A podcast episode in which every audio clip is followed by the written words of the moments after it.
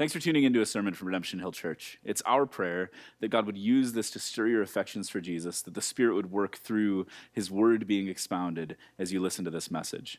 As a reminder, podcasts and audio and video are great, but they aren't a replacement for the local church family. And so if you're part of Redemption Hill, a reminder to come and join us. If you're not in Washington, D.C., we would love for you to get connected to a local church where you can be loved and cared for. If you'd like to give to the ongoing ministries of Redemption Hill Church, you can do so at our website, redemptionhilldc.org. Thanks for listening. Well, Father, we come into your presence tonight with all of the, the weights that we are carrying, with all of our own brokenness, with all of the stress of the week. And we come pleading that your Spirit would meet us here, that you would bring healing and wholeness, that you would focus our thoughts and refresh our hearts. And so we turn expectantly to your word and ask that you would speak through it to us. In the name of Christ, amen. Amen. Well, as a church, we are in the middle of a series through the first several chapters of the book of Acts, a series called Beginnings, because this series is looking at the beginnings of the Christian church. So if you're here this evening and you're not a Christian, then this is a great way to explore what Christianity is all about. You may have an impression of what the church is, is or what Christianity is. And so my hope is that it would be interesting for you and hopefully compelling for you to be able to look back to the very foundations and beginnings of this church movement and of Christianity. If you are a Christian, if you're a part of Redemption Hill or, or, or, beginning to tie in with us, this is a great way to explore what we ought to be about so that um, we don't get caught up in all kinds of nonsense that, that is not a part of the core of Christianity. Well, and so over the last few weeks, we um, took an extended look at the day of Pentecost. And so Jesus had ascended into heaven and promised his Holy Spirit. And in, when his Spirit descended on his apostles, they, they went out preaching in the streets, and people could hear them in their own languages. And Peter, the apostle, stood up and preached a sermon and that we took a few weeks to look at. And, and 3,000 people were brought into this new community. And we looked last week at how that gospel, the good news of who God is and what he's done through Jesus Christ, that that gospel shaped a community in the early church. And, and that community was shaped by the apostles' teaching and gathering for worship and scattering into each other's homes. And, and, and then also through those, that witness of that community that people were brought into this new family. Well, today we're in Acts chapter 3.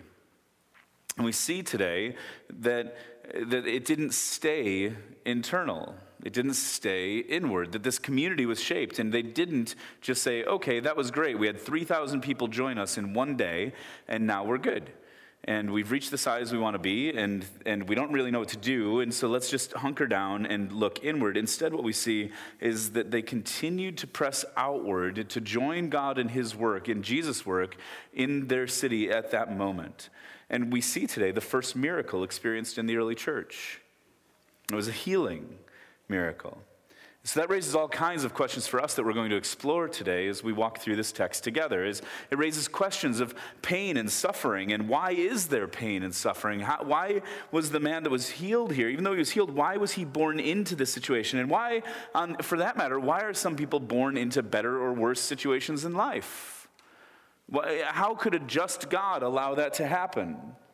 It raises questions of, of, about miracles. Are miracles real? Can miraculous healing really happen? Or how do we even begin to think about healing?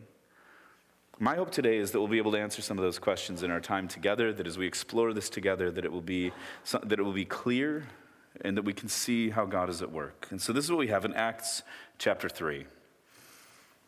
Now, Peter and John were going up to the temple at the, at the hour of prayer, the ninth hour. And a man, lame from birth, was being carried, whom they laid daily at the gate of the temple that is called the Beautiful Gate, to ask alms of those entering the temple. Seeing Peter and John about to go into the temple, he asked to receive alms. And Peter directed his gaze at him, as did John, and said, Look at us. And he fixed his attention on them, expecting to receive something from them. But Peter said, I have no silver and gold but what I do have, I give to you. In the name of Jesus Christ of Nazareth, rise up and walk. And he took him by the right hand and raised him up, and immediately his feet and ankles were made strong. And leaping up, he stood and began to walk, and entered the temple with them, walking and leaping and praising God. And all the people saw him walking and praising God, and recognized him as the one who sat at the beautiful gate of the temple, asking for alms. And they were filled with wonder and amazement at what had happened to him. This is the word of the Lord. Thanks be to God. So, an incredible event. This is the first thing that happens after this new community is formed that's described at the end of chapter 2 that Peter and John were going into the temple courts as they did daily. They were headed in at the hour of prayer, which is around 3 in the afternoon. This was a regular account, and there was a crippled beggar who had been born this way. That eh, Luke, remember, is a physician, and so he had a keen attention to detail. He names the gate that the man was laid at. He gives us all kinds of historical detail on what happened here. And I think it's because I think there are times when we can read sections of the Bible, like the book of Acts, and think, like, oh, well, this is just what happened every single day at that point, and not, rem- and not realize that Acts is putting together weeks and years of history in one place, and that the reason some of these things get written down is because it would have been just as surprising to this early church community as it would be to us to see this happen. So they describe the man and describe what happened. And, and, and, you know, and, and right before this, we had a description of this early church community that they were supporting each other and helping each other and even selling off some possessions and property to come alongside each other and provide for each other's needs. Um, but still in the midst of the, in the middle of all of that, we see here that they, they were not able as a small community to tackle the entire issue of poverty in their city. Peter here says, I don't have silver or gold, but he has something else that he has to offer this beggar. There's a healing that he extends in the name and in the power of Jesus Christ. And there's a response, both from the beggar and from the people who experienced it. So, as we think about this, I want eh, we're going to see eh, through the book of Acts. We've talked a little bit eh, as we, as a church, as we've walked into this series, that, that Acts has a description of the early church and description of some of the things that happened. And, and for us, there's going to be a constant, um, a constant tension of trying to figure out what are the descriptions of what have happened and which of those descriptions are prescriptive for how we do church now. And so this is the first healing we're reading about, and it's not the last one. There will be more. And so today, with the time that we have, I want to lay a foundation for us. How do we even think about these things? How do we even consider what miraculous healing is? What, how, do we, how do we build a biblical theology of what suffering is and how, why people are healed and how God breaks in that way? And so that's what we're going to take some time to do tonight, even as we consider this one story. So let's begin with the hard question Why does suffering exist? How can a good God allow people to suffer? This is a question that gets put to Christians all the time. I, this is a question that I hear all the time as a pastor. I mean, most people, like most of my neighbors in DC, just have no idea what to do with me. I'm the only pastor they've ever met. And they hear, you know, they say, What do you do? I say, I'm a pastor. And they're like, Oh, cool. like, for your day job? Yeah, it's full time. and and, but still, this is one of the questions that'll come up first when they want to understand what I, what I believe. And people are, it's, it's not cold, they're very curious and good friends of ours. But still, one of the questions that comes up over and over and over again is why does suffering exist? How can a good God allow suffering to happen? And so let's consider this for a moment. There, now, suffering, it, biblically, there are different way, reasons that we suffer, not just biblically, but also in our, in our experiences. So let's talk through this a little bit. Sometimes we suffer because of our own personal sin. Let's be real, right? Sometimes the suffering we experience is just the consequence for our own actions. It's the consequence of things that we've chosen to do. That doesn't mean we actually want to take responsibility for those things. We still can get mad at God over them or blame other people, but, but if we're real, a lot of the suffering we experience is just this it's, it's personal choices.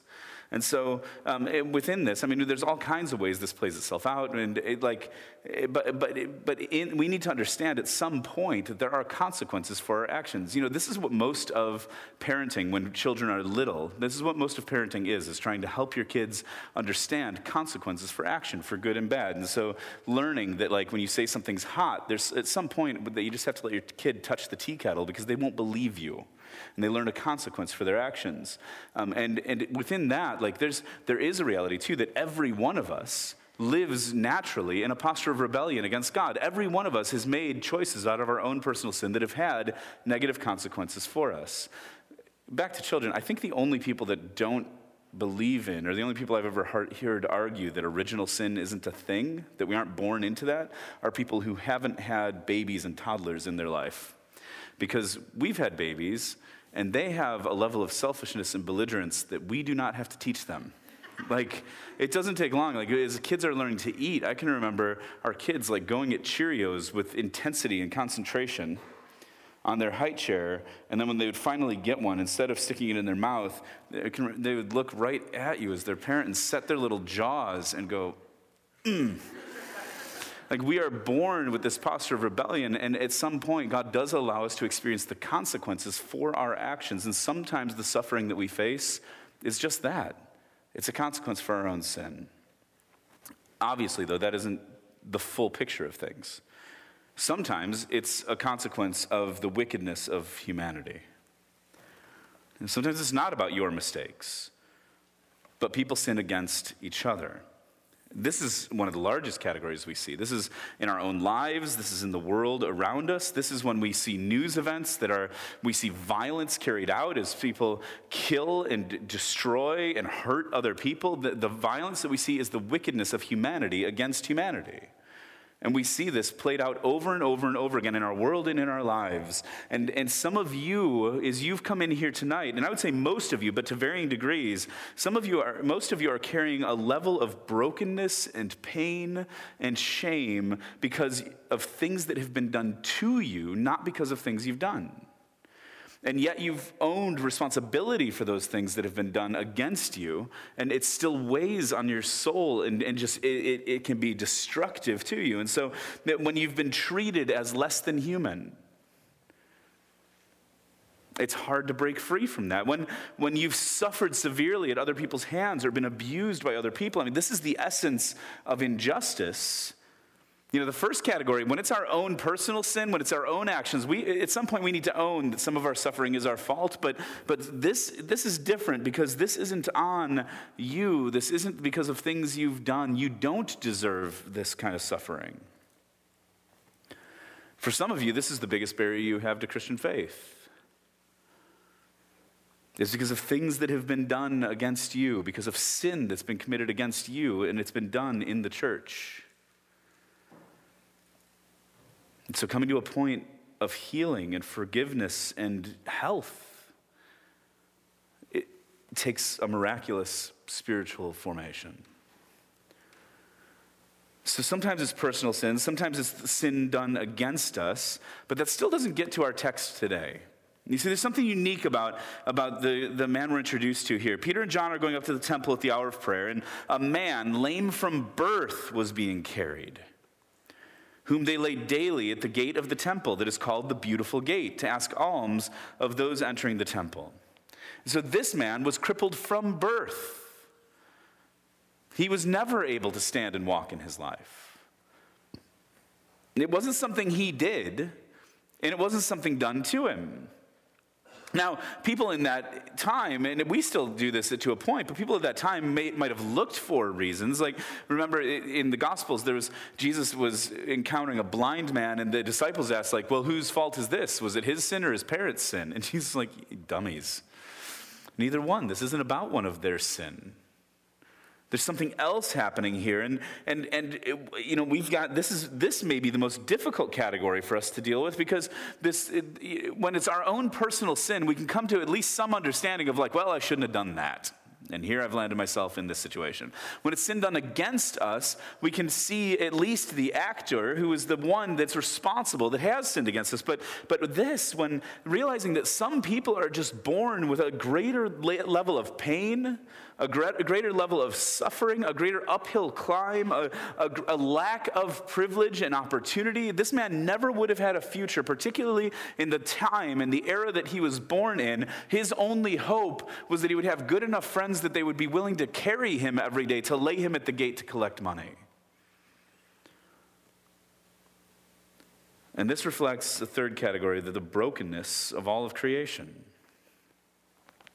that we live in a broken world that's broken through and through. That, that this, there is a theological understanding of this, that this is the result of Adam's sin. All the way back in Genesis 3. That, that God said to the man, he said, he said, Because you've eaten of the tree I commanded you not to, because they re- he rebelled against God, he said, Cursed is the ground because of you. In pain you shall eat of it all the days of your life. Thorns and thistles it shall bring forth for you, and you shall eat the plants of the field. By the sweat of your face you shall eat bread, till you return to the ground, for out of it you were taken, for you are dust, and to dust you shall return. In Romans 8, it expands this even further. It says to us that, that creation itself has been, will be set free from its bondage to corruption. It says, For we know that the whole creation has been groaning together in the pains of childbirth until now. And not only the creation, but we ourselves who have the first fruits of the Spirit groan inwardly as we wait eagerly for adoption as sons, the redemption of our bodies. For in this hope we were saved. You hear that? That, that the biblical understanding of suffering is that the brokenness of this world itself goes back to a moment of human rebellion against God. And that now, because of our sin and our rebellion and our stand against Him and His design for us, that all of this world, everything in the created order, has been brought into this place of groaning and longing for its redemption. And so, yes, we live in a broken place. And sometimes the suffering that we see and the pain and the anguish that we see, we won't be able to point to a definable reason that is satisfactory to us because we say, like, this guy was born into this. It isn't fair. He didn't have a level playing field. So this is hard because those same friends and neighbors that I talk to, say, well, how can you believe in a God like this? That would allow this kind of suffering. Well, church, for me, it kind of flips the other way. Because I see this kind of suffering in our world. I see all three of these. Yeah, I see personal sin and the consequences that come from it. I see people make bad choices all the time. You know, the, the, number of times that I meet with, with people, part of our church, that are, as a pastor, and like you sit across from me and, and are hurt and suffering because of things that you've done and wondering, what should I do? How do I dig myself out of this? And I give you advice and you go, ah, that would have been nice. And you come back three months later and haven't followed any of it. Like we, I see this in your lives and it's heartbreaking, but that is explainable. I see wickedness of humanity. We see this all the time. We see, and I see the brokenness of creation, just that this world aches and I don't know how you can look around at the suffering we see in this world and not have a belief that there's any hope for redemption and not have an understanding that it has come from somewhere and that we have some responsibility in it. See, I don't know how, outside of a biblical theological grid of understanding that suffering exists, I see the suffering around me. And without the hope of Christ, that's where I think, I, I, without any meaning for it, if, we don't, if you don't believe what, what God has said about it, that there's any reason that it exists and any hope beyond it, that redemption has come through Christ and, and, that we look ahead to the end of all suffering. If you don't have that grid to think about things, then I don't know how you go on in this place. That to me, of you know, how do you cope with suffering if there isn't a God? How do you cope with suffering if God isn't sovereign and isn't good, and if there isn't hope that He's going to bring an end to it at some point? What eh, this, that passage in Romans 8 that we just read says, you know, creation itself is groaning in the pains of childbirth until now. Not only creation, but we ourselves who have the first fruits of the Spirit groan inwardly, but it's not a groaning that is left without hope. It's as we eagerly await our adoption as sons, as we await the redemption of our bodies, for in this hope we were saved. And so this world is broken, and there is hope for us. Understanding that helps us to understand then what miraculous healing is all about in the New Testament.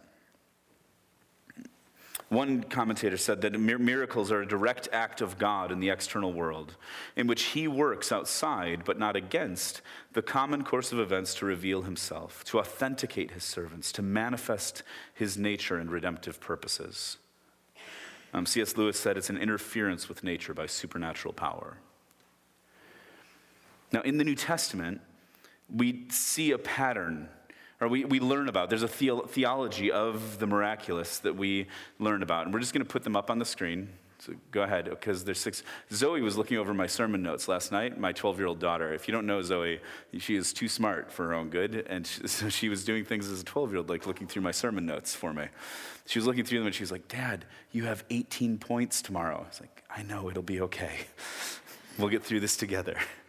So we're just going to put them up there so you don't feel like you have to scramble to keep up. There they are. There's a biblical theology in the New Testament that develops of what the miraculous is, what miraculous healing is. And I want us to be able to have this foundation as we walk through this together tonight. So, what do we learn? Well, first, healing is a restoration of God's design. This is essential. We were not created with a capacity for suffering and death. God, remember, the tree in the garden was called the tree of the knowledge of good and evil. God knew that we can't handle understanding the depths of evil, the depths of suffering, the depths of depravity, that it would make us unable to cope with our lives. And so he protected us from that, and still humanity sinned against him.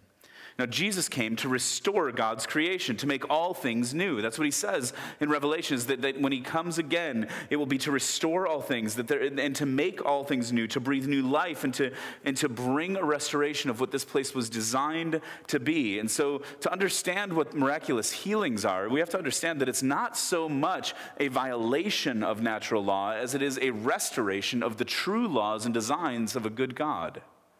That Jesus was, was breathing a restoration of God's design into the people that he interacted with. And in that, the second point, that healing shows us God's character and compassion. And God says of himself that he is slow to anger and abounding in loving kindness. We don't deserve anything good. We all live in a posture of rebellion against him, and still he intervenes at times to, to bring healing and to bring the future into the present now out of compassion and love for us. In the New Testament, we also see that healing affirms God's word and his workers. In Acts 3, this is the case. It's the beginnings of the church. And Peter and John were, were proclaiming good news of who Christ is, speaking the gospel. And, and so, in that moment, God was affirming their leadership as apostles by working by his Spirit through them. It showed that and this is that they were legitimately preaching the right things, that they were working in the power of Christ, that people in this area had seen Jesus heal crippled beggars. And so now that same power is at work through his servants, confirming their position and, and confirming God's word through them. And fourth is that, it, that healing, miraculous healing, gives us a foretaste of, of eternity. In Revelation chapter 21, we get a portrait of the new heavens and the new earth. Eternity, biblically, is not pictured as some ethereal, celestial setting. We're not fat cherubs floating around on clouds playing harps. I, there's something more real and earthy to the biblical description for us. And so, what we read there is that the city of God is, is with man. The dwelling place of God is with human beings, that God is with us. And the portrait is that, that He will wipe away every tear from their eyes, that death shall be no more. Neither shall there be mourning, nor crying, nor pain any more, for the former things have passed away. And, and He who is seated on the throne said, Behold, I am making all things new. This is the hope that we look ahead to, church. This is what makes it possible to cope with suffering now. God is not distant from us as if He doesn't see our pain and sorrow, but he, he is, Jesus has given us the promise that the time will come when injustice will be erased, when He will be tenderly there to comfort us and wipe the tears away from our eyes.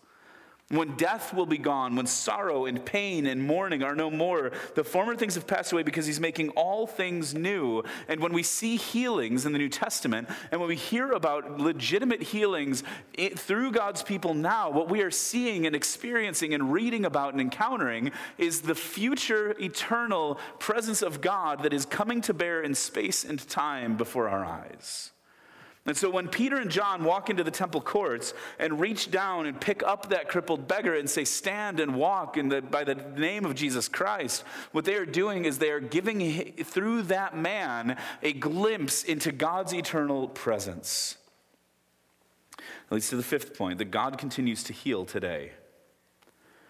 Now, it's not normative. It doesn't happen. The, the, gift of healing that we'll get to in a second isn't that anybody, that any single person can heal everybody they touch. It's, it's, but it's also not impossible. What we do see throughout the New Testament is that healing is entirely dependent on God. And Jesus' kingdom has begun, and we see in his ministry a restoration of all things and a glimpse of eternity, and, and that extended through the apostles and through the early church, and we read about it through the book of Acts, and that extends to us today. And so, church, we have an expectation that God continues to move by his Spirit and power. And that gets to the sixth and final, uh, an understanding, the New Testament understanding of healing, is that the Spirit gives gifts of healing. I want you to notice that's pluralized. And the reason it's plural, gifts of healing, is because in, in 1 Corinthians 12, it's plural. And that's important for us.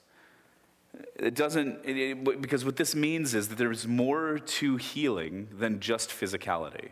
I think when we think about miraculous healing, that's typically what we think of. Is we want to say, "Well, I want to see a crippled beggar healed," like in Acts three. That's it's incredible. We we see that his legs strengthened and his and his feet strengthened, and he's he's able to jump up. I want to see that kind of healing, and that's a good thing to long for. But there's healing that God does and healing work that God does that that goes beyond simply physical um, what this means for us is now let's i mean let's just acknowledge this. Redemption hill we have a wide diversity of church background in our church.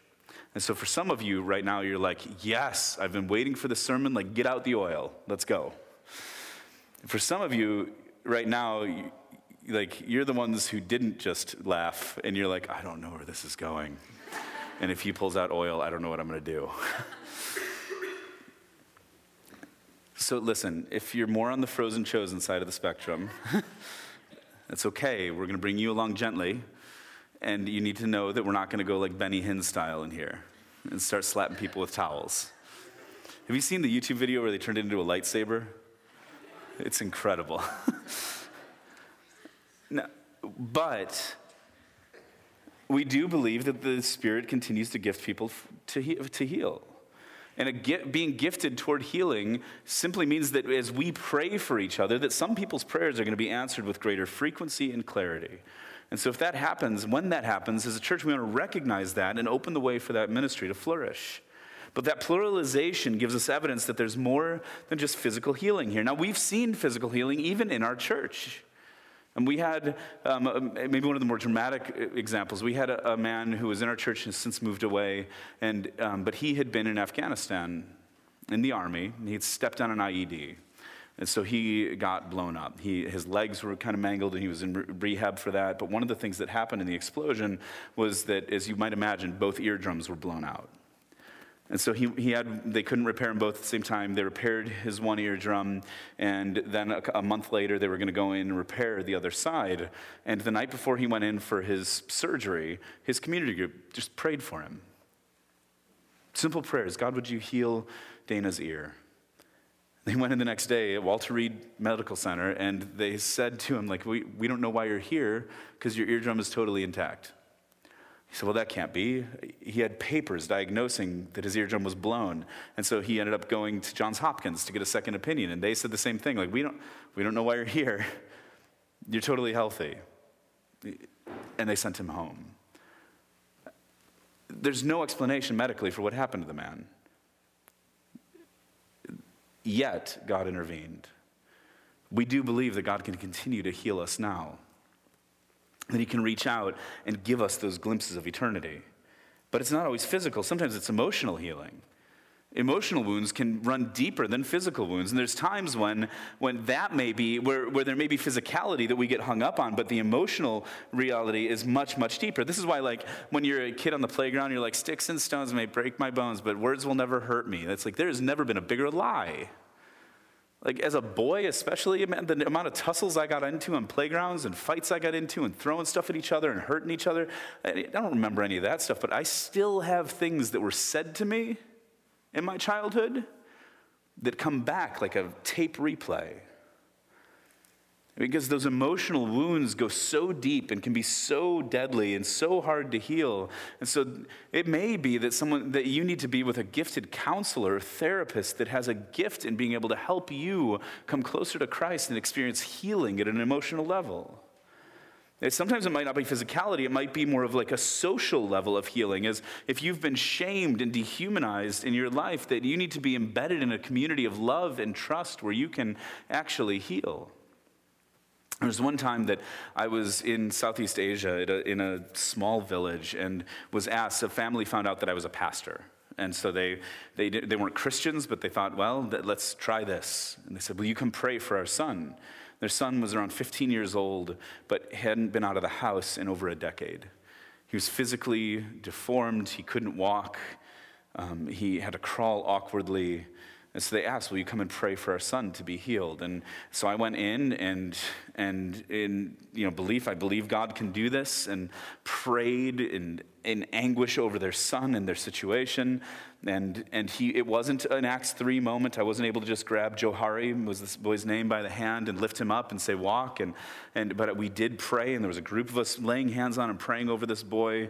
And it, after, after some time in prayer with his family and praying for his parents, um, there was going to be a celebration that evening in this village. And so we just asked, can we bring Johari? We didn't know any of the background. We just asked, can we bring him? And they said, sure. And I'm, I'm a fairly decent sized guy. And so I was able to pick up Johari and carry him, you know, half mile to the celebration. We got there and sat him in a chair and uh, watched him enjoying the whole thing and brought him back that night. And that night we learned that he hadn't been out of the house in over a decade. That in that community, his parents had been ostracized and shamed because they were blamed. Their sin was blamed for the condition of their son. And in that moment, they were embraced by the village in unexpected ways. They were brought in, people were excited to see them and grateful to see them. And what they experienced was a level of healing that we were looking for physical signs, but they were re embraced by the people who had turned them away. So it may be that physical healing isn't the deepest issue for us. We believe that the Spirit of God is powerful to heal. So, within that, understanding that suffering exists, understanding that, there are, that what miraculous healing is, then there's a New Testament pattern that we see for healing of, of the regular pattern of how this looked in the New Testament. And so, this informs us as we pursue these things and as we pray for God to heal today. The first thing that we see in the New Testament in regular pattern is that they lay hands on people. This was Jesus' pattern. In Luke chapter 4, it says that he'd been ministering and preaching all day and casting out demons. And now, when the sun was was setting, all those who had, who had any who were sick with various diseases brought them to him, and Jesus laid his hands on every one of them and healed them. So there was something about physical touch that was important in Jesus' ministry. And that even happened in the next chapter. Jesus healed a leper. Now, leprous people, it was a contagious disease, and they were ostracized from community. And in Luke 5, we read about this account where Jesus healed a leper, but it's significant that before healing the man, that the man uh, cried out to him, Lord, if you will, you can make me clean. And Jesus stretched out his hand and touched him, saying, I will be clean. And the leprosy left him. So there we see Jesus reaching out and touching a man even before he's cleansed to lay his hands on him in order for him to be healed. Peter in Acts chapter 3, the text we read tonight, reached out his hand and touched the man, grabbed him by his right hand, and lifted him up.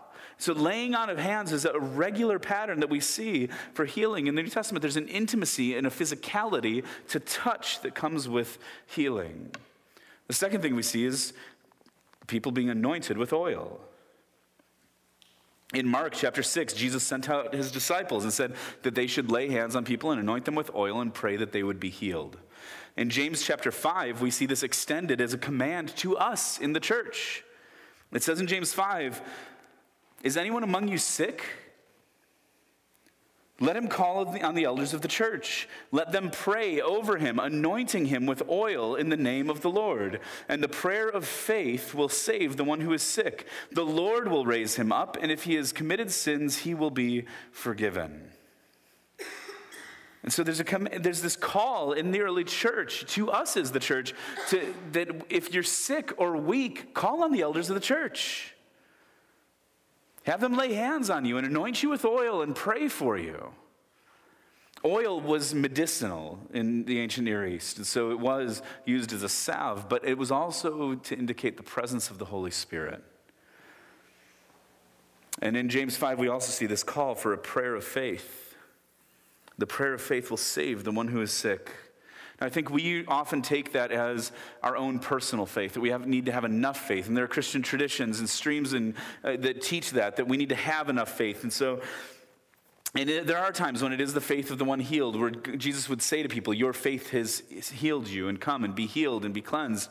But the idea that it has to be enough faith it gets silly. Like Jesus said, if we have faith like a mustard seed, we can move mountains.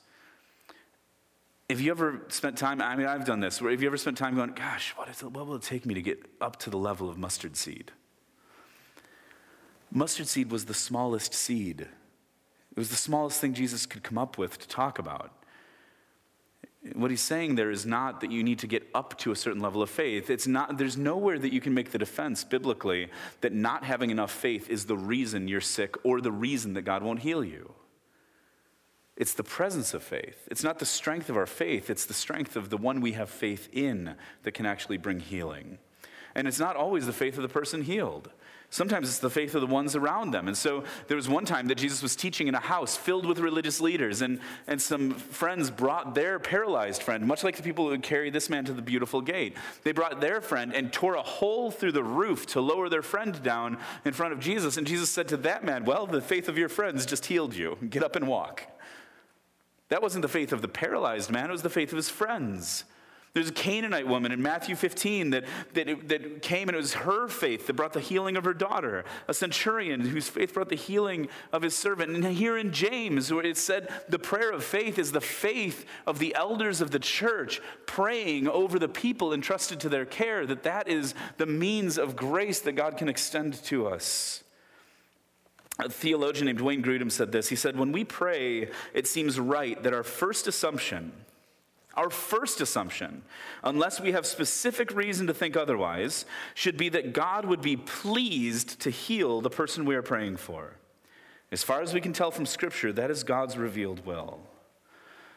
So, a prayer of faith doesn't mean we're free from doubts. It means that we are willing to call on God for action and even willing to say, Lord, I believe, help me in my unbelief. And so, come with your doubts. Confess any sin that you have and your inability to find healing on your own, and then pray that God would bring healing in your life. And ask for others to pray for you. And fourth, pursue, a, pursue means of common grace as well.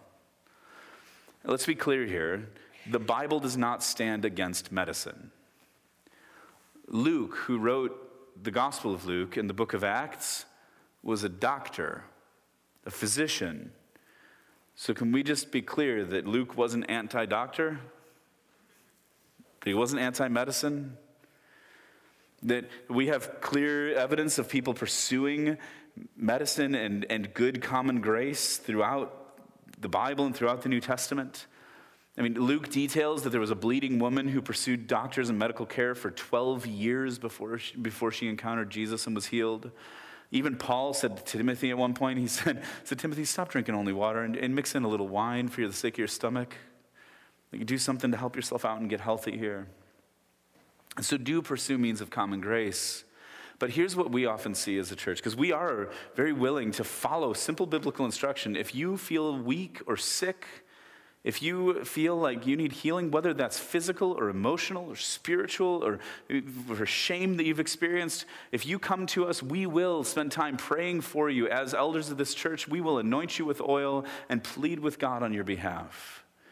And, and, and we're willing to do that at whatever stage you are at in the journey. But so often, the way that this story goes for us is that we have people that'll say, like, I've pursued everything I can and I've got no hope left. And so uh, this is my last, like, my last hope, my last reaching out that maybe God can do something. Church, can I encourage you to flip that order a little bit?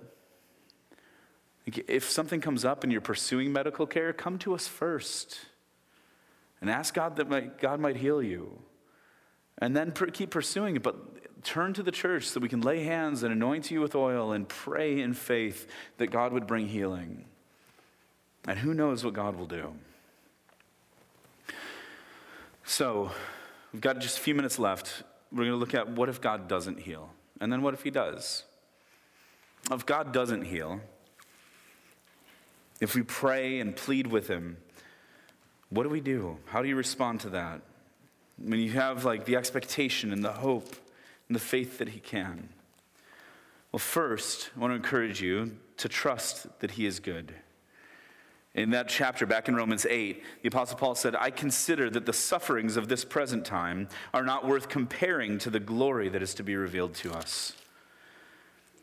He said, not only creation, but we ourselves who have the first fruits of the Spirit groan inwardly as we wait eagerly for our adoption of, of as sons, the redemption of our bodies. And so it's in this context when he's saying he knows the future glory that's coming. He knows the freedom from suffering that's coming. He knows what he's looking ahead to. And even still, we are groaning, waiting for that day of redemption. Then Paul is still able to say, and we know that for those who love God, all things work together for good for those who are called according to his purpose. So trust that God is good, that he can use even suffering and sorrow, and that in the end, that he is still the one that will wipe every tear from your eye and make all things new. In that, seek Christ in the depth of the valley. That uh, Paul, who wrote Romans in that section in Romans, he lived this on his own. It wasn't like he was exempt from suffering. And he talks about his suffering that he was beaten with rocks, he was whipped, he was shipwrecked, he experienced all kinds of suffering in his life. And, and then in 2 Corinthians 12, we read about this thorn in the flesh that he had. And we have no idea what it was. There's all kinds of speculation about what it was that was so tormenting to the Apostle Paul. We just don't know. And I think it's the grace of God that we don't know. Because if we knew what Paul dealt with, it was like, well, he dealt with depression. You could go, well, this is physical, it's not depression, and write it off. Or if it was physical, you could write it off and say, mine's not that, it's internal. And whatever it is, but instead, it's left ambiguous for us. And all we know is that he wrestled hard with something that caused him intense suffering and sorrow. He pleaded with God three times that it would be removed from him. And then, in the midst of the worst of it, in the, in the darkest shadows of the valley, he was finally actually able to find the voice and the presence of Christ. In, as Christ said to him, My grace is sufficient to you you for you, and my power is made perfect in your weakness. If you've walked through suffering in your life, then you may be able to attest to this reality. That as you've walked through things, you might look back at your life, and I can look back at points in my life and say, My God, Lord, please don't ever put me through that again. But I would never let go of how sweet my reliance on Him was in the midst of it. Because sometimes it's only when Christ is all we have that we realize that He's all we need. And third, if God doesn't heal, find joy and thanksgiving even in the sorrow and pain. At the beginning of James's letter, he says, Count it joy, brothers and sisters, when you meet trials of various kinds, because you know that the testing of your faith produces steadfastness, and that, that through that you'll be perfect and complete, lacking nothing. The psalmist in Psalm 119 says, It was good for me that I was afflicted, that I might learn your statutes. Before I was afflicted, I went astray, but now I keep your word. See, God can use our suffering in our lives. I don't think it's right for us to presume why God allows us to suffer. Like when you go into somebody else's life and play the role of Job's friends, and you say, like, well, God's making you, you know, what lesson is God trying to teach you? Maybe nothing. But I do believe that God can use the suffering in our lives, whether whatever those categories it was, whether it's your own personal sin that's caused it, or sin against you, or just the brokenness generally of this world. God can use those things for our sanctification. As C.S. Lewis said, God whispers to us in our pleasures. He speaks in our conscience, but shouts in our pain. It's his megaphone to a deaf world. So if God doesn't heal, trust in his goodness. Find Christ in the depth of the valley, and then find joy and thanksgiving, even in the sorrow and pain. Fourth, I'm going to add a point to this. Um, in 2 Corinthians, Paul talks to the Corinthian church and encourages them that God brings us through trials and sorrows sometimes so that we can comfort those who walk through similar things with the comfort that he's given us. And so don't, don't short circuit that process. Like, don't become the expert on suffering when you're in the middle of it. But when you've walked through the valley and, and the Spirit of God has brought healing into your life, you will find yourself in situations where you, are, you walk into somebody's life unexpectedly, and all of a sudden you find yourself able to bring the Spirit of God and be an instrument of healing into their lives in ways you never could have predicted. And so look ahead for that. Ask God for those moments. If He does heal, well, this gets easier. Look at what the guy did in Acts 3. Leaping up, he stood and began to walk. And what he, he didn't go home. You notice this? He leapt up and entered the temple, walking and leaping and praising God.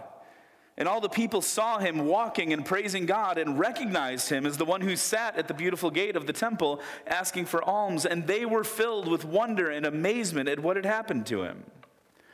You know, this, is, this is a fulfillment of the prophet Isaiah. In Isaiah chapter 35, where it says, Say to those who have an anxious heart, Be strong, fear not. Some of you that have an anxious heart tonight, this is God's word to you in this moment. Be strong, don't be afraid. Behold, your God will come with vengeance and the recompense of God, and he will save you. Then the eyes of the blind will be opened, the ears of the deaf unstopped. Then shall the lame man leap like a deer, and the tongue of the mute sing for joy. For waters break forth in the wilderness and streams in the desert.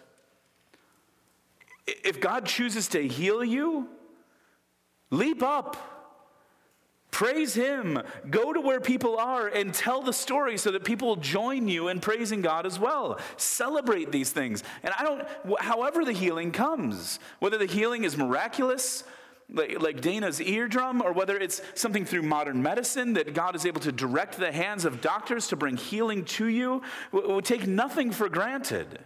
When you experience healing in your life, whether it's physical or emotional or spiritual, whatever it is, celebrate. Enjoy it. Tell the story and be sure that the credit doesn't go to, the, to you as the one healed or to the people that were involved with you, but, but make sure that all of the credit and glory goes to God alone.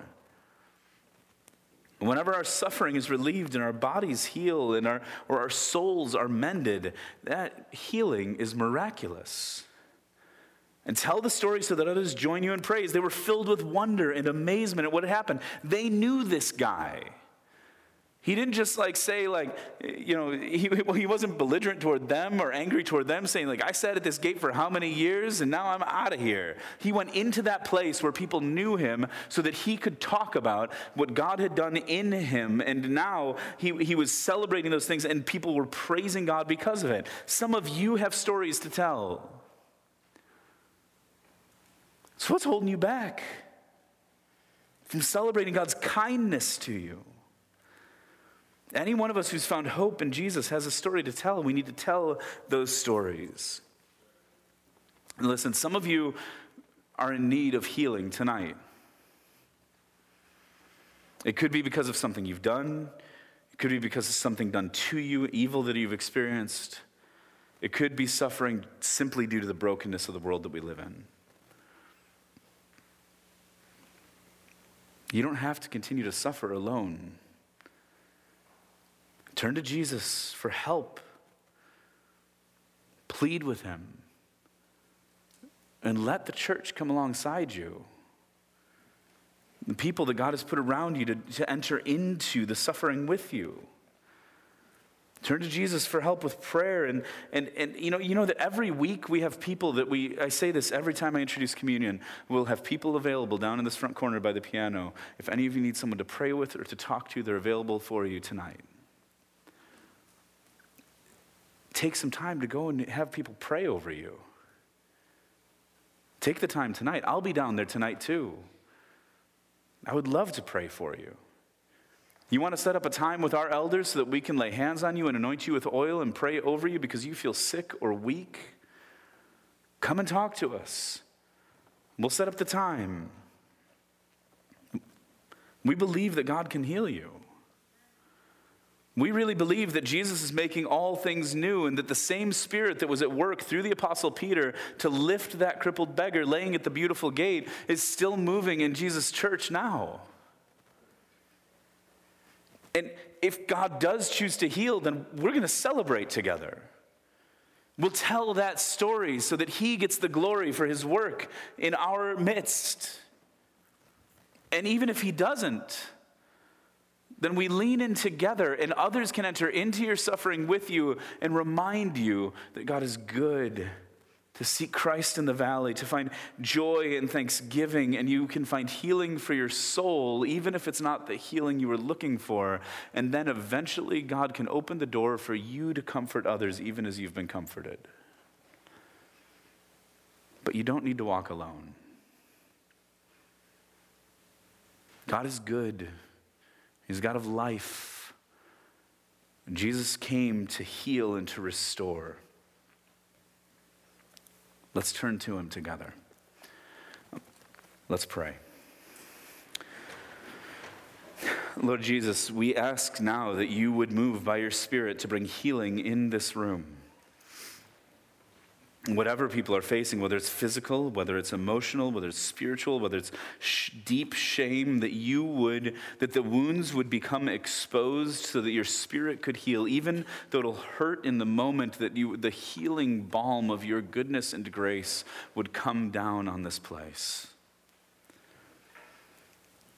Lord Jesus, we pray that you would move through us as individuals and as a church to be instruments of your healing in this city.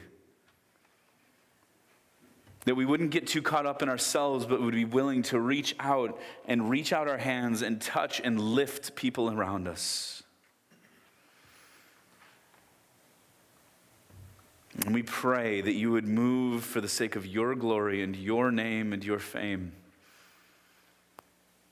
And pray these things because we love you and because we believe. So, Lord Jesus, help our unbelief. Amen.